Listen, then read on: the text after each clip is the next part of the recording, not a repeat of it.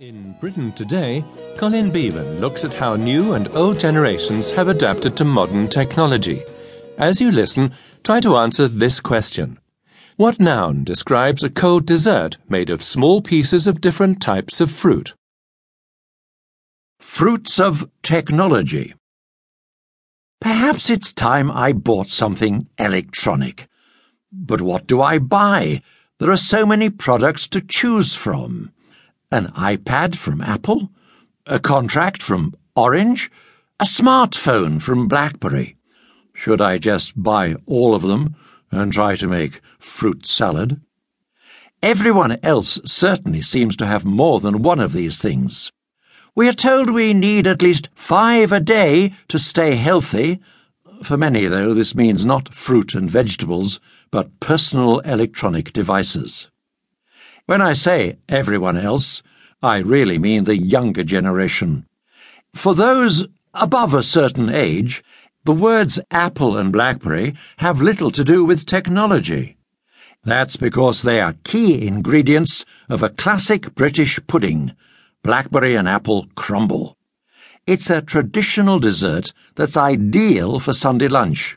So filling that it may send you to sleep till the alarm gets you out of bed on Monday morning. Energetic people with iPhones, iPads, and iPods would no doubt find it highly frustrating to lose so much eye time. No sooner have these poor things bought all this stuff than it's time to save up for the next must have product. Like the Apple Watch, perhaps.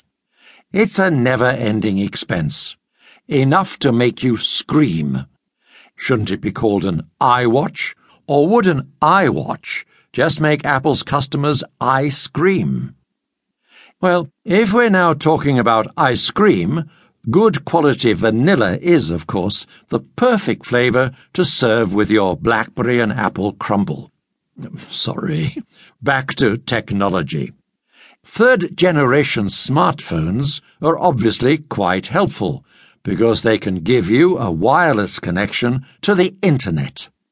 Technology doesn't stop there, though. Many parts of the country have 4G, and 5G is already on the cards, it seems. How many do we actually need? Do different generations of electronic communications devices make it any easier for different generations of people to communicate? To judge by the families you see out for a meal in a restaurant, the answer would seem to be no. They're as silent as monks, concentrating on the electronic screens in front of them. Phones, I think, are like family celebrations. Three generations are more than enough. True, while children use WhatsApp to contact their friends, parents can check out the day's latest photos on Facebook, and grandparents can try to work out how to use Twitter. But while everyone communicates, no one says a word. All these rows of handheld machines round the dinner table do mean there's less need for family arguments, of course. So I suppose we should be grateful to firms like Apple. Let's hope their products are now here to stay. After all, even a business that's based on a fashionable sector of the economy, like communications technology, can have its ups and downs, and firms don't last forever. It doesn't seem so long ago that everyone in Britain was buying a Sinclair ZX80, a basic but immensely popular personal computer. A great success in the 1980s, the firm was in financial difficulties by the mid 1990s. Who knows? Changes in taste and fashion have ruined big businesses before. Perhaps one day they'll even make Blackberry and Apple crumble. I'm sorry. Uh, did you say you'd made Blackberry and Apple crumble? Oh, yes, please. That's my favorite. And what would you like to go with it? Custard, cream, or ice cream? Ice cream! Sitting here with all this technology around me, I definitely scream.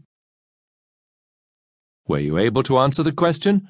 What noun describes a cold dessert made of small pieces of different types of